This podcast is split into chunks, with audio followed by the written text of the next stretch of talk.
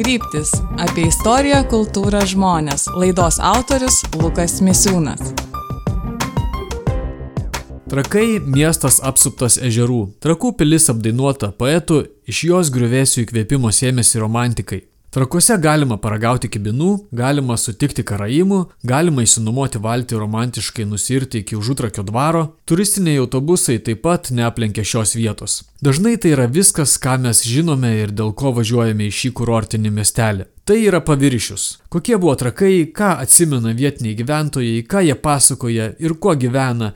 Visų tuo domėjosi mano pašnekovė. Elina Leparskinė, folkloristė, archeologiją esu dar baigusi, bakalaurą ir magistrą.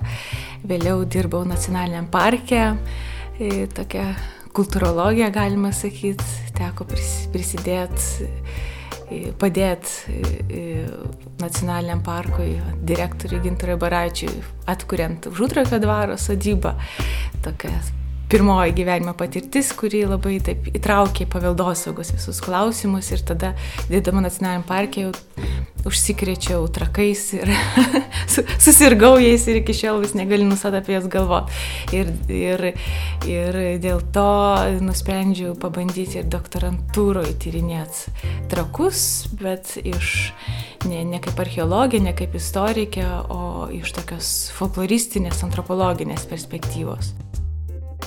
Galima aplankyti trakus ne sezono metu, kai ten ramu, darganota. Trakuose yra daugiau vertingo paveldo, ne tik pilis. Didelis turtas yra senieji trakų gyventojai, įvairių tautų ir konfesijų.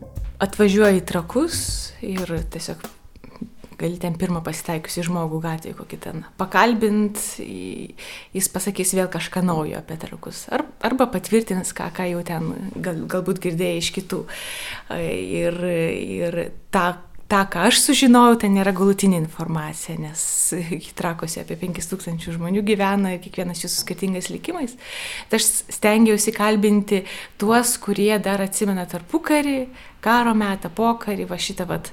E, vyresni žmonės. Vyresni žmonės, kurie pasakoja apie praeitį ir kuriuos, vat, jau mano amžiaus žmonės, į kurią jau mes truputėlį net su romantika žiūrim.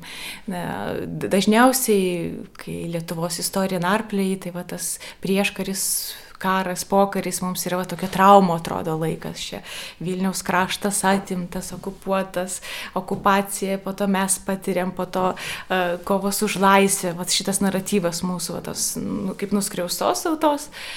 Bet jeigu, jeigu atsikratyt va, va, tokios, tiesiog arba atidėti šalį ir pradėti kitaip galvoti apie tą pačią istoriją, kad buvo kaip buvo, tiesiog, tiesiog pabandykim pažiūrėti, kaip, kaip, kaip žmonės gyveno, nes iš tikrųjų Lietuvoje gyvat, jeigu sakom, kad vyres, daugiau dominuoja vyresnių žmonių, daug, ne jaunesnių, jų yra daugiau, tai, tai iš tiesų šitie vyresniai žmonės, jie išgyveno ištisą epochą, išgyveno epochų pokyčius. Ar daug jų likę tų žmonių? Senųjų gyventojų? E, Trakusi tų, kurie tikrieji trakiečiai, tai jų nėra daug. Žinoma, na, karai mūsų žiūri, jų ten kartų kartos, ieškai tada Lenkų tautybės žmonių ir e, sentikių ieškai, ieškai stačiatikių, tokių, kurie, kurie, tarkim, irgi kartų kartos, ne, ne, ne tie, kurie atvažiavo jau po okupacijos. E, ir, o lietuvių tai, na, jau kurie prieš kariečiai atsikėlė, tai irgi ne čia gimė. Bet tie žmonės gyveno apsupti ežerų ir tai veikia jų gyvenimą. Daug legendų, įvairių prietarų susijusių su ežerais. Tai vat, ta, tas dalykas, kad kalbant apie žmonės, turim turėti omeny, kad prisiminti netgi labai seną epochą, reiškia tos pačius Vytauto laikus, įkūrimas miestas, ir pritraukiama labai daug tautybių, skirtingų profesijų žmonių ir taip toliau. Jo miestas nuo pat pradžių daugia tautis. Ir toliau žiūrint epochas, ten karai, taip toliau, žmonių mažėja, daugėja, atsinauna, bet išlieka tas pats dalykas - trakai daugia taučiai skiriasi tautų vienos ar kitos dominavimas, bet vėl visi sumesti bet į tą katilą, į tą pusę saliuką, kuris apsuptas patu ežerų, jie priversti kontaktuoti, dalinti savo, savo tą, tą kultūrų tokios sankirtos ir, ir ir vėl tarytum iš naujo, bet ir kažkas tęsiasi. Tai vad įdomiausia yra, kad ežerai iš tikrųjų atlieka labai svarbu vaidmenį, vat vienijant, vat tas nuolat skirtingas tautas sumestas vat iš tą pusęsalį. Lina Leparskienė, kalbindama įvairius žmonės, išgirdo daug įdomių dalykų. Ir vienas e, vietinis gyventojas, Stanislavas, pasakojo, kad e, trakai, kaip mes, mes žiūrime trakus, pirmiausia turim galvo žiūrėti, ką, ką primena tas pusėsalis. Nu, galvoju, galvoju, įgogi Italija, sako, va kaip Italijos, va tas batas, taip, taip, ir, taip ir trakai, va toks va, atskiras pasaulis su, su savo truputėlį tokiu chaosu ir kai tai buvo tie politiniai visokie niuansai anksčiau dažnesni, kai keisdavas nuolat merai pas mus, tai irgi tokia grina Italija atrodydavo. Na ir Ir šitie žmonės, kai, kai aš juos kalbinu, vat, pagrindinis dalykas, ką jie dažniausiai prisimena, na, mėgsta ir apie ežerus pasakot, bet labiausiai pasakoja apie tą daugia kultūriškumą. Trakai niekada nebuvo vienalyčiai, nei etninė, nei religinė prasme. Įdomus dalykas, kurio aš pati savo prieėjau tokią išvadą, e, lygindama kas buvo, tarkim, vat, viduramžiais ir iki 18 amžiaus ir, ir pabaigos ir, ir 20 amžiaus pradžioje. Tai įdomu buvo atsekti, kad taip kaip pasiskirščiusios konfesijos ir tautybės buvo 20 amžiaus pradžio, iš dalies atitinka tas senasias jurisdikas, tokias mažasias, tokias savivaldas Trakų mieste, kokios jos buvo 15 e, amžiui nustatytos ir po to truputėlį dar keitėsi ten atsirandant vieniems kitiems vienuolynams ir taip toliau. Tai vat, gru, taip grubiausiai tai galėtumėm išskirti krikščionišką miesto dalį ir karaimų. Čia tarytum iki šiol yra išlikę, bet demografiškai žiūrint, kad karaimų daly dabar na, karaimai tikrai nedominuoja, tik tai, tik tai vat, iš kultūrinės atminties pusės ir jie, na, ir jie patys save identifikuoja labiausiai tą vietą ir kiti miestiečiai. Nuo ta likusi dalis, kurią architektūriškai žymėtų katalikų bažnyčia, Vytauto laikų statyta, stačiatikių cerkvė, vėliau statyta, bet, bet irgi priminanti, kad čia nuo, nuo pat pradžių miesto įkūrimo buvo, buvo stačiatikiai Katalikai, lietuviai ir lenkai, jie kartu gyveno? A, žiūrint apie kurį laiką mes kalbam. Jeigu yra tarpukaris ir, ir, ir lietuvių mažuma, ir tie, tie, kurie yra, tai jie irgi kalba lenkiškai arba tie lietuviai, kurie atvažiuoja iš kitų kaimų jau smetonos laikais mokytis mokytojų seminarijui, tai, na, ta, ta, tai jie visi katalikai, e, bet, bet kai atsiranda atskirtis tarp tautų, vat, 20 amžius, ta 20 amžiaus pradžia, tada, tada atsiranda ta diskusija, kas yra kas. O, o, o 19 amžiuje, jeigu ankstesnės epochas turime omeny, tai, na, tai katali, religijos buvo pagrindinis tapatybės apibrėžimo kriterijus, ne, ne, ne, ne tautybė, ne kalba. Trakų gyventojų juos supančio pasaulio supratimas glaudžiai susijęs su ežerais. Ežerai yra ir buvo jų gyvenimo ir kasdienybės dalis. Todėl daug pasakojimų, legendų ir kai kada prietarų yra susijęs su ežerais. Jokios vietos pilnai negali suprasti, neišgirdęs žmonių pasakojimų, vietos gyventojų pasakojimų. Tai aš pati trakietė, bet man buvo daugeliu atveju toks ir atradimų, ir, ir, ir įdomybių, kai mano, kai mano pačios iš vaikystės girdėti kažkokie pasakojimai, sakmės, kuris, kuris irgi buvo paveikios, kaip aš išgirdau kitokių variantų jau kalbėdama su vyresnės kartos žmonėmis. Tai žinoma, grįžtant vat, prie tos ežerų temos, nes trakų negalima įsivaizduoti be ežerų, kad ir būtų pilis ir, ir, ir miestas, tai na, nebūtų tokie išskirtiniai be šito ežero. Tai man vaikystėje pasakodavo, kad neik ant ledo, ten nuskesi ir taip toliau.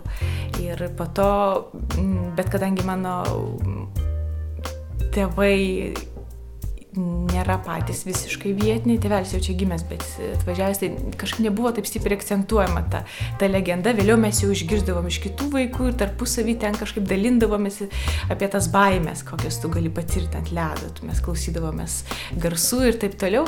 O po to jau, kai, kai jau tyrinėjau daugiau kaip mokslininkas tos pačius pasakojimus, kokiagi grėsmė iš to ežero, tai jau ta užtvirtinama tokia kaip kaip sakmė ir to pačiu trakų tapatybė, kad va, šitas ežeras, kuris supa trakus, jis reikalauja aukų ir kasmet čia vaikeliai paskesta kažkas ir būtinai paskesta. Vienas iš ežerų, tas pats, kuriame stovi pilis, vadinamas Galvės ežeru. Pagal pasakojimus, Galvės ežero pavadinimas byloja, kad jis neužšala rudenį ir pavasarį ledas netirpsta, kol ežeras negauna aukų, kitaip galvų. Įdomu, kad Trakų istorijos muziejaus rinkiniuose saugomos dvi unikalios analogų neturinčios akmeninės galvos, rastos 1923 metais Galvės ežere, prie Pirties salos. Trakų miesto herbe atspėkite kas. Taip, taip pat galva. Aš negaliu pasakyti, kas Vytauto galvoje tuo metu buvo, bet tai, kad jis irgi matyt žinojo šitą pasakojimą ir galbūt daugiau žinojo negu ir mes. Ir tas, tas galvės ežero, vat, visas tas kontekstas su ta kraupė legenda, gal, galbūt parinkdamas tokį, tokį herbą miestui, Švento Jono nu, gal, nukirzintą galvą, nu, tiesiog, tiesiog truputėlį galvoja, gal, gal nutrūks vat šitas Švento Jono Krikštitojo galva trakų herbe. Įdomu, kodėl būtent jo galva. Šventas Jonas Krikštytojas, jis yra siejamas e, naujų, senų ir naujų laikų susitikimas. Tai kai, kai valstybė pereina iš senų laikų į naujus, reiškia, iš, tos, iš, iš, seno, iš senojo tikėjimo valstybės į tą naują pasirinktą, kur, kur Vytautas betarpiškai dalyvauja, tai, tai automatiškai va šitie pasitelkimi va šitą krikščionišką simboliką. Kitas trakams svarbus šventasis yra Jonas Nepamukas. Jonas Nepamukas, tai, tai jį, jis yra trakų globėjas Ir 18 amžius, kai, kai jis atsiranda miesto viduryje. Anksčiau ten, kadangi miesto vidury buvo turgaus aikštė visada, ten turgaus aikštė stovėjo toks kelbimo stulpas, tai, tai ten atsiranda Švento Jono Nepamuko koplytstulpis su šito šventuoju. Atsiranda jis pagal, pagal, pagal legendą iš Užutraky buvo toks panaitis gyveno, e, e, kuris vos nenuskendo ežere ir meldėsi šventam Jonui Nepamukui ir pažadėjo, kad, kad jeigu išgyvens, tai jį pagerbs. Nu ir išgyveno. Šventas Jonas Nepamukas, 18 amžius, jo absoliutus kultas plinta e, Europoje ir čia, na, tiesiog toks krikščioniškas mados netgi dvelgsmas ir neplenkia ir trakų, atsiranda šventas Jonas Nepamukas čia ir jis, kadangi yra globėjas e, tokių vietų, kurios yra tarp, tarp, tarp vandenų, tarp ežerų, jis saugo nuo visokių negandų ir nuo potvinių ir saugo tiltus, taip pat kaip tik pati ta vieta jam, jam ir atsirasti. Ir nuo to karto, kai jis čia atsiranda, žmonės įdomiai supina e, tą E, sakmę apie e, paskendimus ežere su Švento Jonu Nepamuku. Žinoma, apie Šventą Joną Nepamuką išgirsta ir bažnyčioje, ten pasakojama, kad jis apsaugo ir taip toliau, žmonės gal irgi bando melstis jiem, jeigu kas nors, e, kokia nors nelaimė ten ežerė ar skęsta ar kaip. Ir supina su tuo, kad kol Šventas Jonas Nepamukas yra savo vietoje, tol esą neskęs nieks galvės ežere. Tai E, nutiko taip, kad istorijai buvo du kartai, kai Šventas Jonas Nepamukas buvo nuimtas nuo savo vietos.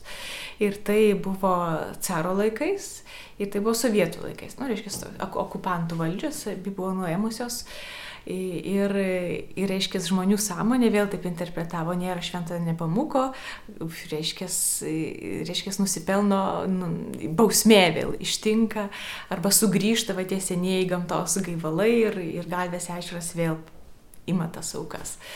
Ir, na, taip, taip tiesiog net įdomu buvo man pačiai tiesiog buvo atradimas, analizuojant skirtingus tos pasakojimus, kaip, kaip, čia, kaip čia jie tarpusavyje susiję. Ir, na, tiesiog pati savo padariau tokį atradimą, kad vietos gyventojai na, reaguoja į kraštovaizdžio pokyčius, reaguoja architektūrinius pokyčius, socialinius pokyčius ir, ir jie tampa va šitų tokių folklorinių pasakojimų dalimi.